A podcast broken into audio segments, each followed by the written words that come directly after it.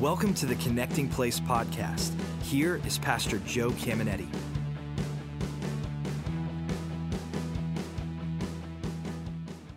This week's all about stressless marriages. And God wants the stress taken out of our marriages. And marriage is an interesting thing.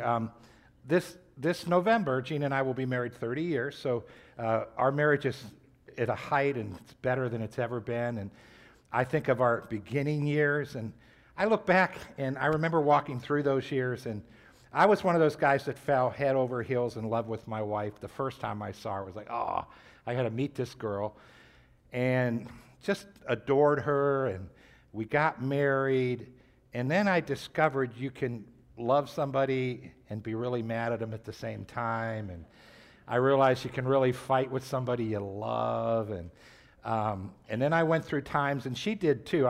Last night after I taught, she said to me, you know, you can tell on me, you can tell stories about me, because when you're teaching, you don't want to tell stories about your wife, you just pick on yourself. She said, you need to tell stories about me, or people are going to wonder, you know. And so I said, okay, I'll tell more stories on you today. So I'll try to equal it out and tell the same amount on both of us. But there were times when I made her so frustrated, and we'd go days and weeks. And I'm one of those people by nature that I enjoy stewing over something. And so I could wait weeks to talk about something. I enjoyed the process of just being angry about it. And that was fun to me. And my wife's the total opposite. She doesn't want a loose end anywhere, and she wants to fix things now. And so we were exact opposites, and we went through years of frustration, just total frustration in our relationship. And we loved each other, so it's kind of weird. You love the person, but you're frustrated.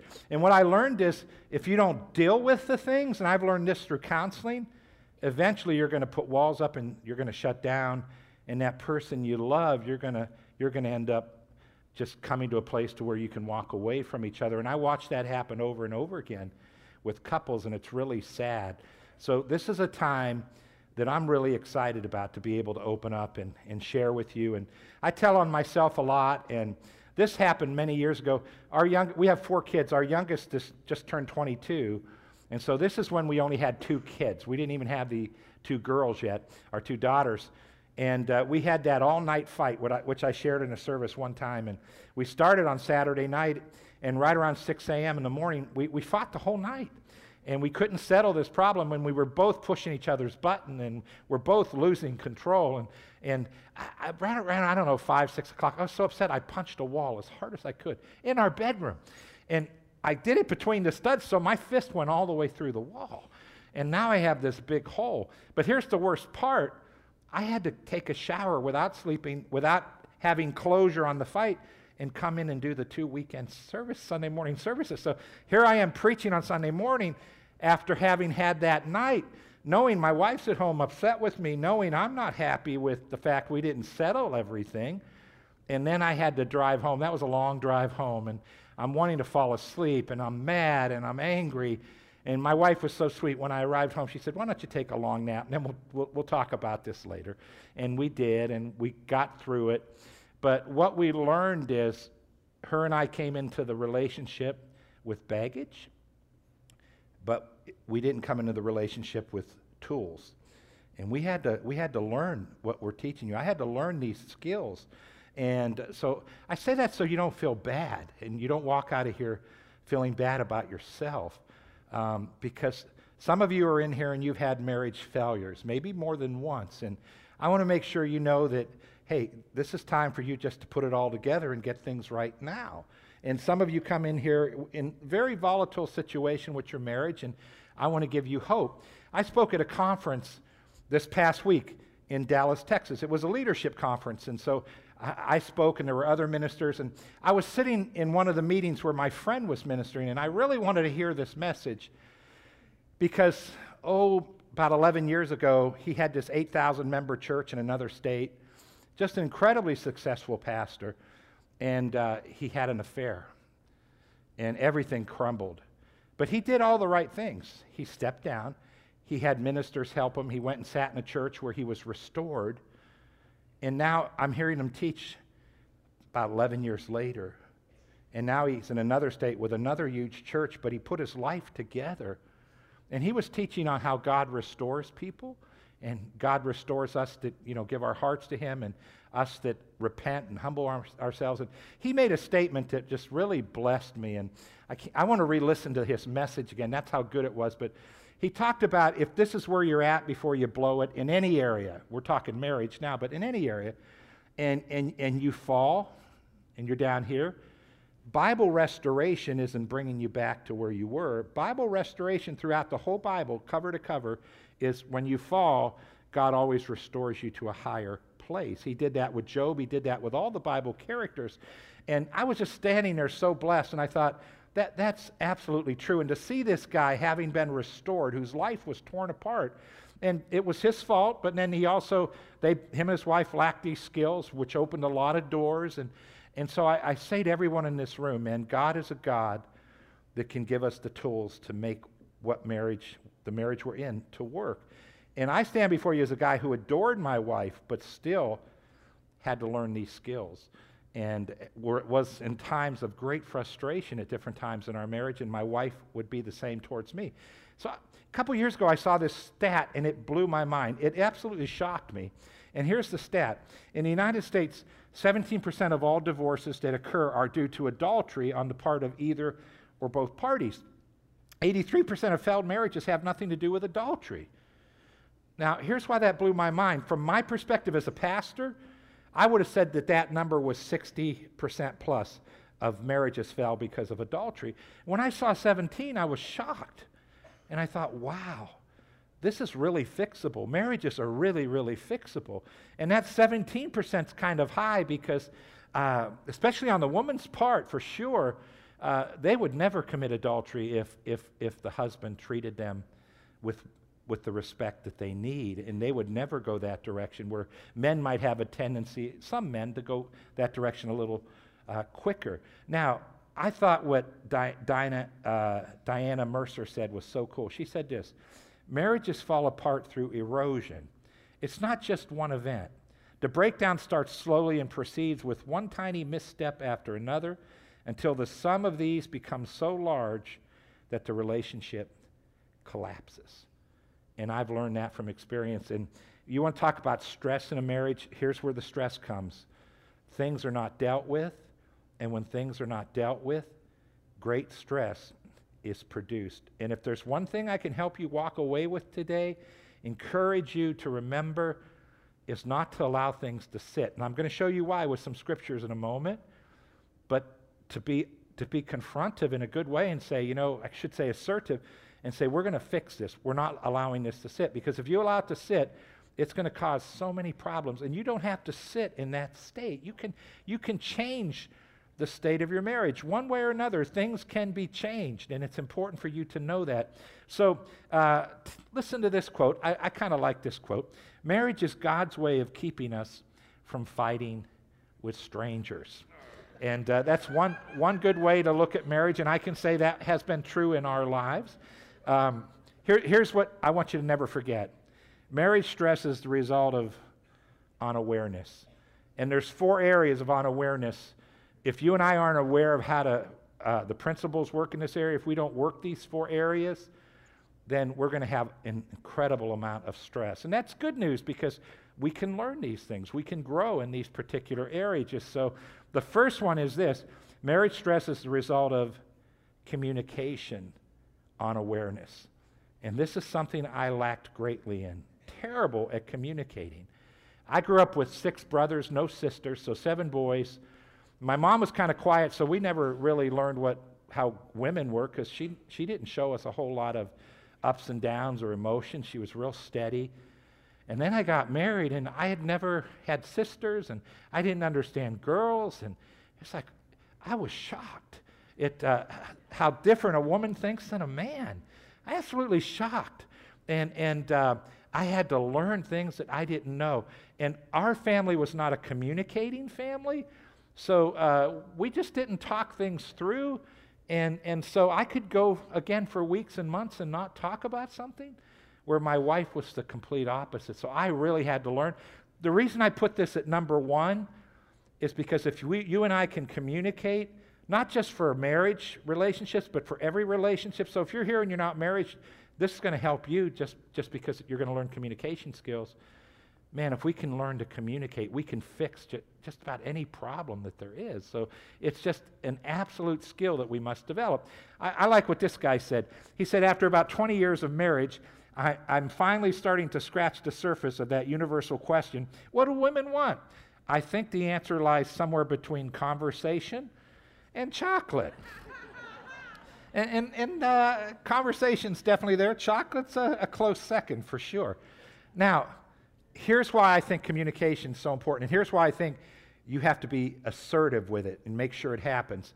Ephesians 4:26 and 27 say this, and don't sin by letting anger control you. Don't let the sun go down while you are still angry, for anger gives a foothold to the devil. It gives him a place in your life. You know, imagine a woman's in an apartment and a man knocks on her door and she opens the door and he puts his foot between the door and the door jamb and he says, I want to come in, and she says no, but she can't shut that door because he has his foot. He has a foothold and he has access into that apartment. And the Bible is saying if we don't learn to deal with anger or frustration, and if we don't deal with it quickly, it's giving the enemy a foothold in our life. And notice the latter part of verse 26. Don't allow the sun to go down while you're still angry or frustrated. And as I told you already, that's something I enjoyed doing. But it gives the devil, the enemy, so much place in our life to put thoughts in our mind and to just make us really, really bitter. And we'll talk about that in a moment. So what God's saying is deal with things quickly. Deal with your frustrations quickly. Men, don't sit on it. Ladies, don't sit on it. Bring it out in the open and say, we need to talk. And can I say something else to you? This is really important. Sometimes you may need a third party to assist you. Gina and I had a situation. This is only like 3 years ago. We could not agree with it. We could not come to agreement. And I told her, no, I don't agree with you. I'm right. And we did it all nice because we've learned to communicate and say the right things. And then she'd say, no, I think I'm right. I don't agree with you. And so she looked at me. She said, let's go talk to a marriage counselor. And I said, okay. I said, let's do it. And I picked a guy. I figured I've got a little extra on my side if it's a guy. And so we we go in there and we open up. And I tell my side. She tells her side. And then he brings it all to a conclusion. And he goes, your wife's right. You're wrong. Like, man, I should have went to a lady counselor, man. What's wrong with you? So, but it settled it for me. I had to hear a third party that I respected look at me and say, you know what, your wife is right on this. And I just felt I needed to go a different direction in a certain area, and she felt I shouldn't go that direction. And I said to the counselor, I said to my wife, I said, okay, that's what I needed. I needed somebody else to tell me that I was wrong, and I made the shift that I needed to make. So sometimes we need somebody to help us get over the humps. Now here's what happens if you don't communicate.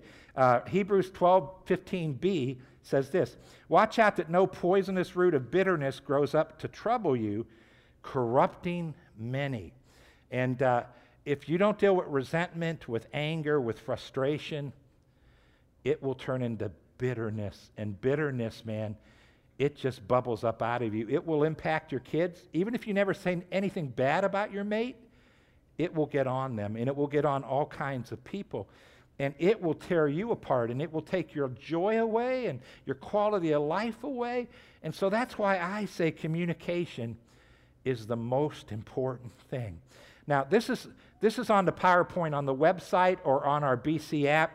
I have 4 communication mistakes to avoid, and I went through all these mistakes and the 4 big ones and told you what they did and told you how to avoid them and gave you examples, but I just couldn't fit it into this lesson, but I thought I'll keep it on the website. I also have a In Danger of Divorce test. It has 8 questions. You can go on the website and take it. I had a lady today after first service. She said, hey, my friend called me last night and said, wait till you take that test, In Danger of Divorce test. And she said, you didn't do it today. And you'll hear what I say at the end. She said, She said, you cut that out so you could talk more about sex today. And I just start laughing. I said, yeah, you're kind of right. I said, and you'll understand why I said that and why she said that, because she nailed me. But I said, I had to. But you can take that test online too. So just go to our website or on our app.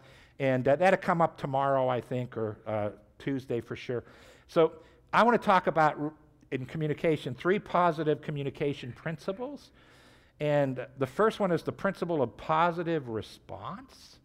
This is something I had to learn, and I've become skilled at it. My wife's very skilled at it. And it just simply goes like this. The responder has all the power. Proverbs 15:1 says this, a gentle answer deflects anger, but harsh words make tempers flare. And the next time your mate comes at you in an aggressive way, they say something that hurts you or makes you mad, at that moment, you have the ability to throw water on the fire or gasoline. And for all the guys, we've all thrown real gasoline on real fires just to see what would happen. And you can do that with a conversation. And the power is in your hands. It's just in your hands. And you can do it. And in our early marriage, Gina would just sometimes go off on me, and I would just look at her and say, you're acting like someone in junior high. And that didn't go over well. Then she'd come back at me, and I would just throw fuel. I just keep throwing wood on that fire and gasoline, and eventually I learned a secret. And I've learned that, man, I can respond a certain way to actually bring peace to the situation. Gina's real skilled at this, and I'll have some days where I just come at her for whatever reason, and she'll just make a comment. Sometimes she'll joke, and it just takes all the meanness and the nasty out of me. It's like she threw a bucket of cold water on me, and it's the most amazing thing. So I want you to know you can grow and have this power, not just in marriage, but with your boss, with your kids, with your employees, to where you can say what you need to say and be as assertive as you need to be, but also say it in a way that you literally put the fire out. And guys, sometimes I joked about this in first service, not sure how it ever goes over, but Gina gave me permission. But sometimes every now and then, for me it's the 23rd, 24th, 25th, and 26th of every month, sometimes your wife might come at you a little differently than she normally does. And my daughters used to get so mad at me growing up because there were days when I just looked at them and said, isn't that special time? And then they go, Dad! I go, if it is, we'll just deal with this another day, okay? So, all right, I had to do that for the men. I owe you something. All right, here we go. Principle number 2, the 3 positive communication principles. Principle of proper timing. When you say it is as important as how you say it. Proverbs 15:23 says, everyone enjoys a fitting reply. It is wonderful to say the right thing at the right time. And this is really, really important. So probably every lady in this room that's married has learned on Super Bowl Sunday, you don't tell your husband, I want to talk about something. That's just not the time. That would be bad timing. But this works in so many ways. It works for us guys. It works for us ladies. And because my wife doesn't like loose ends in any situation, this is an area where she had to really work on. And I remember one day, our kids were young, and we're trying to get to an event at church. So I'm hosting the event, and it's a fellowship, and we have to be there. And we're in our family room, and I want to get to the car and drive. And we had something come up, and she just brought this thing up, and I'm like, honey, can we talk about this when we get home? She said, no, we're gonna settle right now. I said, honey, we'll be late. She said, I don't care. She said, I just won't go. If you don't talk about this, I won't go. And I said, we can't. I said, we don't have enough time. It's going to take so long that the event will be over by the time we talk about it. So a thought came to my mind. I said, honey, I said, look at the window. And she looked out the window. And I said, you see that? You see the window? She said, yeah. I said, if a tornado funnel was coming at this house, I said, you would stand here and finish this conversation, wouldn't you? I said, I want you to know I would jump into the basement. I said, I would run. And she started laughing, and I said, honey, this is not the time and place to talk about this. And so it kind of broke the ice. She got in the car, and we talked about it later. Timing is really, really important, when to bring something up, when not to bring something up. And for myself, I prefer if someone's going to tell me something, they don't make me wait another 50 hours before we can talk about it. So timing, it's just good to say it when you're able to talk about it and so on and so forth. Here's principle number 3. I stunk at this, still work on it. It's the principle of mirroring, and make sure you heard your mate correctly by repeating what you think you heard. And if you're still a little ADD, this is a problem for us. Proverbs 22:17 says this, pay attention and listen to the sayings of the wise. Apply your heart to what I teach. Now, that's the Bible, but whenever anyone's talking to us, shouldn't we really engage and listen? And that's something I have to make myself do. I'm not really good at it, because right while she's telling me something, the first thing she said, I'm thinking about a comeback. I'm thinking about how to defend myself from what she just said. And then I'll take it the wrong way, and I won't really hear what she said because I really didn't listen, because I'm figuring out my comeback. And it causes fights you don't even have to have. And we end up having 2 or 3 fights about other things that we never even had to have, because I didn't understand how to mirror. And so mirroring's real simple. First of all, you engage. You really listen and say, okay, what are you saying? Okay. Yeah, so that's what you mean? Okay. And then you repeat it back. You say, now, is this what you said? And you have to be willing to have them say no. And then you say, okay, say it again. And then they say it again. And I have that concentration problem. So I'll say, this time I'll listen even harder. And then I'll say, now, so this is what we're talking about. Then you actually deal with the right problem, and you don't start other fights over things you never had to fight over. So it's really, really a tremendous skill. Gina is so good at it. I watch her do it all the time in meetings, and I tend to just jump the gun and start giving answers before I should. So this is a technique that will really, really help your marriage. And I could go on and on. I encourage you to go online, check out those 4 things that I talked about. But let's talk about this next one. Marriage stress is the result of financial unawareness. And we're going to deal with a whole lesson on financial stress next week, so I'm not going to touch this. I did have a quote that I found humorous, and it goes like this. In many instances, marriage vows would be more accurate if the phrase were changed to, until debt do us part. And I'll tell you what, finances are a huge stress in marriage, so there's some incredible truth to that, guys. So we'll talk about that next week, and it will also help your marriage. And then the next one is marriage stress is the result of scheduling unawareness. And we dealt with that last week. I do want to say one thing, especially to young couples, but for all of us. When our kids were young, there's a couple things we lacked. Money was one. You know, you're just starting in your career, so you don't have money. So it's hard to pay a babysitter. It's just you don't have the money to do it. And so because of that, it's hard to go out. And then, you know, when we went out, it was like, let's go get a cup of coffee. And we had this place where we liked their French silk pie. And we'd sit and we'd talk. But here's how we solved it. Gina's sister was living here at the time. And it could have been a friend just as soon as her sister. And a couple nights a month, we would watch their kids and they'd go out. A couple nights a month, they would watch our kids. And we would go out. And that was free. So for those of you that are couples and you're young, you know, find a friend, a couple you're friends with, and say, hey, let's switch off. Now, if you have 7 kids and they have 1, they may say no. Hopefully you understand why they're saying no to you.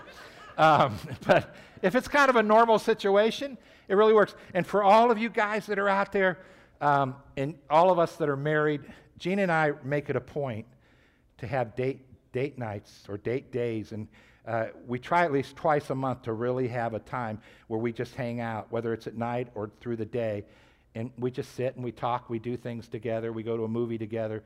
That keeps the romance alive, and it's really, really important. So you have to schedule your mate into your schedule. Don't become too busy to where you can't do that.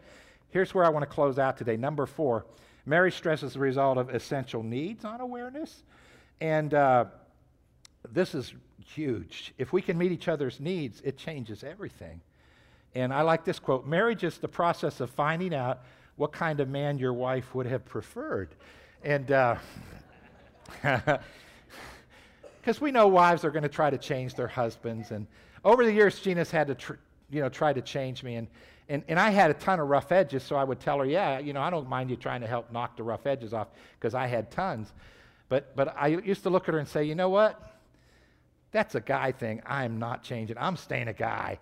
And I would frustrate her, and I'd just say, I'm staying a guy. I'm staying a guy. I'd say some things in messages, and I'd go home. She'd say, you shouldn't say that. I go, honey, that's why we have as many guys in our church as ladies, because I'm a guy. I said, if I feminize myself, the guys aren't going to want to be part of this church. They want a pastor that's a guy. And so we'd have these talks, and then she read this book, which was called Why Men Hate Going to Church, and it changed her on this area. She came to me and apologized. She said, I've been wrong all these years. She said, thanks for acting like a guy. And because she found out that men hate church when the pastor feminizes church. I mean, guys want church to have guy things included in church. So, but on the other side, I'll tell you what, I appreciate her confronting me on issues that weren't just guy issues, and she appreciates when I've confronted her, and we've helped each other grow.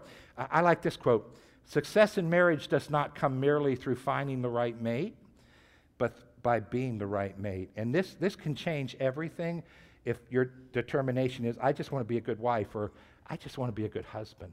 And for friendships, I just want to be a good friend, to where you're not needy. It's not, I'm your friend because I want you to give me something.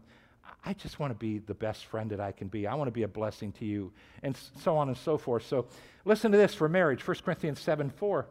Marriage is not a place to stand up for your rights. Marriage is a decision to serve the other, whether in bed or out. And really, this changes things with marriage. And this is a huge struggle in my life because, and I probably so many of you are like me, I care more about myself than anybody. I mean, that's just how I was born. And I think we're all self-centered and selfish. That's part of our makeup.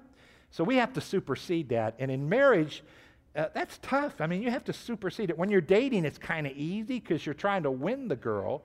But once you want her and you have her trapped in marriage, it's like, I don't have to do that anymore. And now you serve me. What do you say? Some grapes, a fan? Come on, let's bring that on now. So, selfish by nature, okay? Here's the most important thing the husband can do. Most important thing. Ephesians 5:25. Husbands, go all out in your love for your wives, exactly as Christ did for the church. A love marked by giving, not getting. And so we're being told to love our wives like Christ loves the church. And this changed my marriage, and I'll tell you what, it was really hard to do. And I just want to talk a little bit about it, because if I just say love your wife like Christ loves the church and don't expound on it, we're all going to fill in blanks. And I remember one day God opened up my eyes to something that blew my mind. So I'll tell you a quick story about my daughters. I told my daughters from the time they were little, and I'm not saying this is the correct age, it's just what I needed to be able to be saying, okay? So I told my daughters, I said, I'm not going to allow you to go out on a date with a guy until you're 18 or out of high school. And they would just say, Dad, that's like crazy. And I remember one day my daughter, Michelle, came to me and she said, Dad, why can't I date? Don't you trust me? I go, no, it has nothing to do with trust. I said, here, and I feel your kids, if they know why you do something, even if they don't agree, they won't be bitter if they can understand why. So I said, honey, here's the problem. I was sexually active in junior high. I was even more sexually active in high school. I said, I was in locker rooms, and every guy friend of mine talked about trying to get in the girls' pants. I said, that's all we talked about in the locker rooms. I said, that was our goal. And so I said, your daddy has a problem that's connected to his past. And if I let you date too young before I think you're emotionally and mentally ready, I said, I'm going to have a nervous breakdown. Plus, I might kill the guy you date. So I don't know what I'll do, but I may shoot him. So you want to protect him too. So when I told my daughters that, they were like, okay, that's cool, Dad. At least I don't agree with it, but I understand. And I used to say, you can bring your boyfriends over, or a guy you want to be friends with, bring him over to the house. And they said, Dad, you will embarrass us. I am not going to do that. So they never brought their friends over. But I said all that to say this. For both my daughters, their first night they went on a date. At that 18, whatever age it was now, they went on their first date. I literally, the entire time, from the time they left the house till the time they got back, I paced. I couldn't sit down. I paced like a nervous wreck.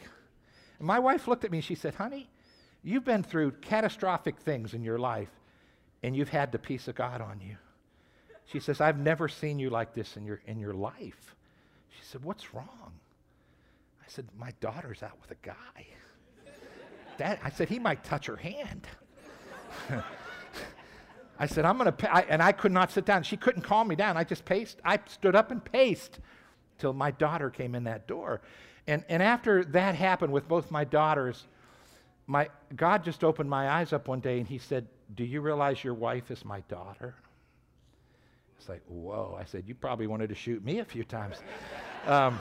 And then what's really weird about that is God's my father-in-law. Really? Okay. So that scared me. Okay. So I said that to just show you guys that's how precious we should treat our wives, because that's God's daughter. And here's the top 3 reasons women have affairs. I thought this was fascinating. Number 1, top reason, low self-esteem. If we love our wife like Christ loves the church, we'll build their self-esteem up. The second reason is emotionally starved. If we love our wife like Christ loves the church, we'll fill that emotional gap in their lives. And number 3 is anger, because their husband had an affair, so they pay him back. And those are the top 3 reasons women have affairs. And I looked at this stat and said, I have to share it, and here's why I have to share it, because it can be avoided if we love our wife like Christ loves the church. So I got into this years ago, and I did a Bible study on how did Jesus love the church, and I came up with 3 characteristics. Every time I do a wedding, I mention them briefly, and I always say to the guy, I say to the people, you're going to think I'm picking on the groom, but I'm not. The man is the head of the relationship, and God puts the responsibility for its success on him, and that's why I'm going to say more to him than I do to the bride. So here's the 3 ways Jesus loved us. Number 1, Jesus initiated love in the relationship with us. The Bible says that he loved us first, and we love him because he first loved us. And that's how Christianity is. I read in my Bible what Jesus did for me, and I say, whoa, and then I love him more. Then I read something else he did for me, and I go, oh, I love him more. He initiated love. He loved us before we wanted him, before we loved him. And the husband is called to love his wife as the initiator, which means this, guys, we don't keep a list, and I was a good list keeper before I saw this. It's like I would say, it's your turn. I did 3 nice things for you, and you haven't done a nice thing for me since I've done 3 things for you. I'm not doing another nice thing till you do something nice for me. And I was keeping that list, and God opened my eyes up to this and just said, Joe, don't keep a list. Every day is a new day. You initiate love that day. And it's amazing what that will do for your wife when you begin to treat her that way. Here's the second one. Jesus loved us as we were. You know, the Bible says while we were still dead in our trespasses and sins, Christ Jesus died for us. We were a mess. And dying is the ultimate act of love. He gave his life. He loved us when we were like just messy and sinful. And here's how I translate this to loving my wife. Guys, we're called to love our wives for who they are now. And I had another problem, and it was being critical. And when you're a detail person, you have to deal with being critical because I see all the details. So I see what's missing. I see what's not there. And so I had to learn not to be critical. And this really helped me because I realized that if I just love her for who she is, and we're going to look at one more scripture, that will pull everything incredible out of her. And so I had to learn that. Number 3, Jesus laid his life down. And that's the ultimate act of love. He gave his life for us. So, you know, how do you translate that into marriage? And I say this all the time when I talk about this.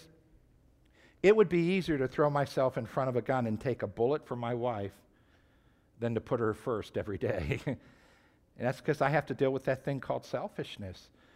And guys, God's called us to love our wives like Christ loves the church, which means we put her needs ahead of ours. And I stand before you as a guy who has not perfected this, and I offered Gina $100 to say I did, and she said it was going to cost a lot more than that. So, but I've grown in it, and I grow every day in it. So listen to this scripture, guys. This is the magic of what we can produce in our wives. Ephesians 5:26, love makes the church whole. His words evoke her beauty. His words bring out her beauty. Everything he does and says is designed to bring the best out of her, dressing her in dazzling white silk, radiant with holiness. This is the church, the Christians. And that is how the husband ought to love his wife. They're really doing themselves a favor since they're already one in marriage. So we're to love our wife the same way Christ loves the church. And part of it is affirmation. And it's amazing when I learned this. I learned that if I can just say all these positive things and affirm my wife, that it brings these incredible things out of her.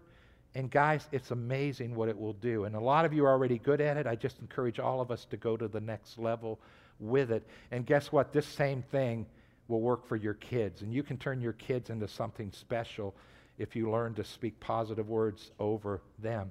Now, I want to talk to the wives. And here's the most important thing a wife can do. I'll tell you just a funny story. I kind of alluded to it. I took 60 guys so far through this discipleship group for all men. And once a month, we hang out together.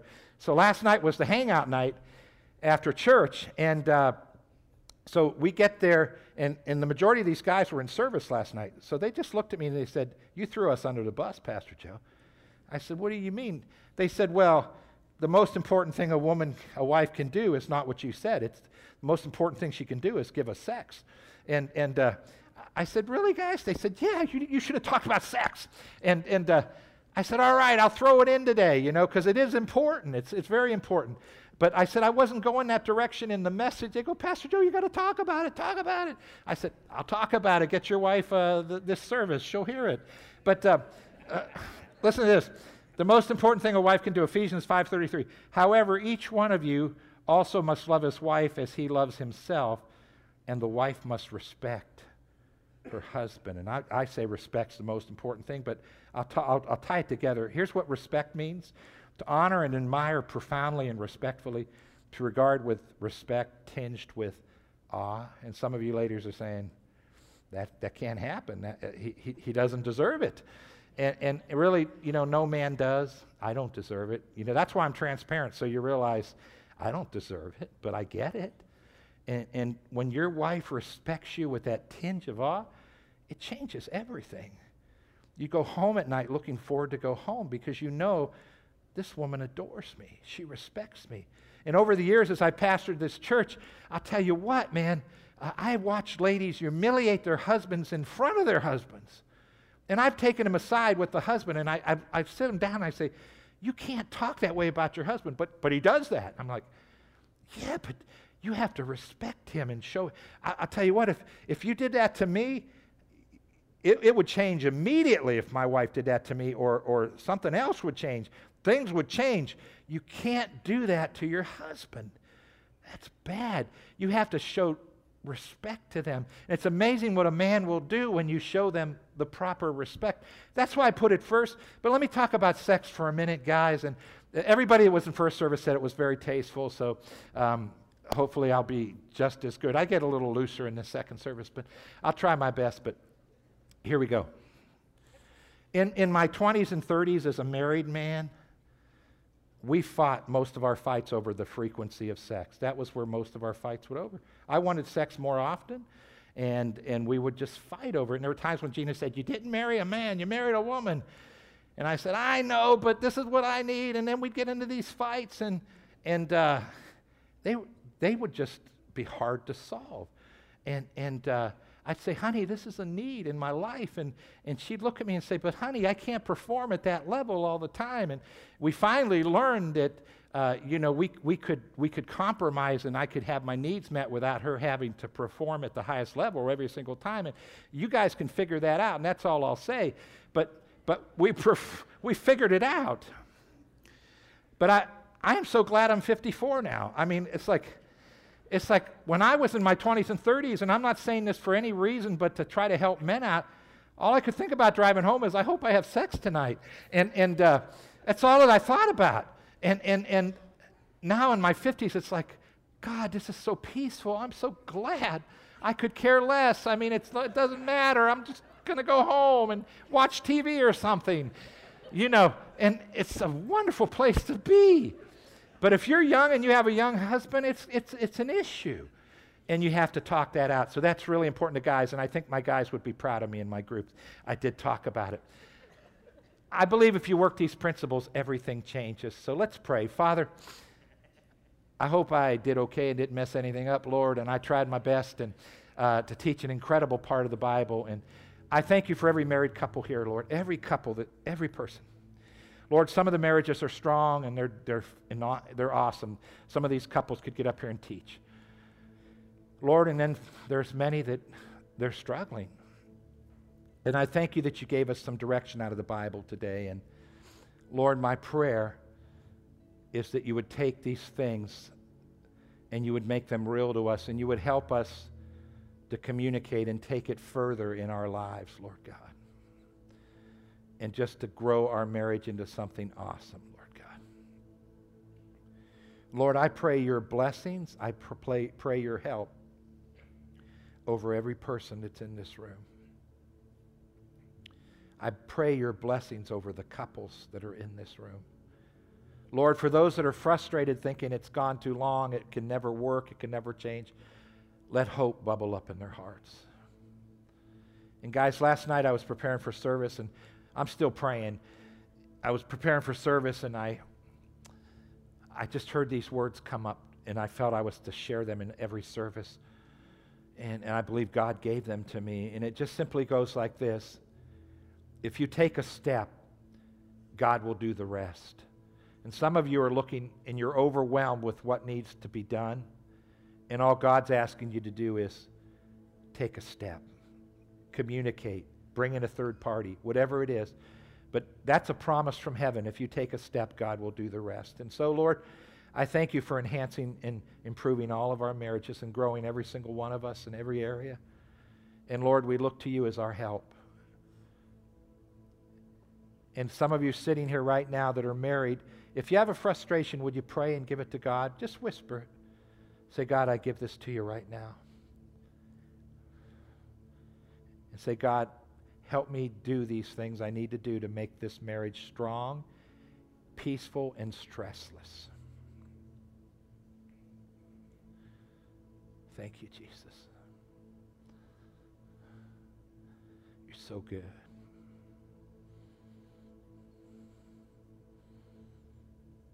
Can we just stay in prayer another moment? Can we bow our heads, close our eyes, and just stay in that attitude of prayer? If you're here and you came in and you weren't sure of your eternity, maybe you came in not believing in God, or not sure if you believe in God, or being disillusioned with religion. Listen to me, everybody that's here that you say, I'm not sure about my eternity. I'm not asking you to join our church. I'm not asking you to join a religion. I'm not asking you to leave your church. But I'm asking you the most important question in all the Bible, and that is, what have you done with Jesus? Jesus is God the Son who died for the sins of the whole world. He freed us from the sin that we were trapped in because of Adam's sin. And he was raised up from the grave, and the Bible declares that whoever accepts him, he'll save their souls. And the most important question in all the Bible is, have you given your life to Jesus and accepted him as Savior, and have you begun to follow him? That gives you eternal life. That washes your sins away. So heads are bowed, eyes are closed. If you're here and you say, Pastor Joe, I can't remember a day doing that, today's your day. Would you pray with me? Everyone else in the house here, they're going to pray with you. And just say this after me. Say, Lord God, I realize I'm a sinner. I repent for all my sins. And this day, I give my heart to Jesus. Jesus, I believe. I receive you as Savior, and I make a decision to follow you. Amen.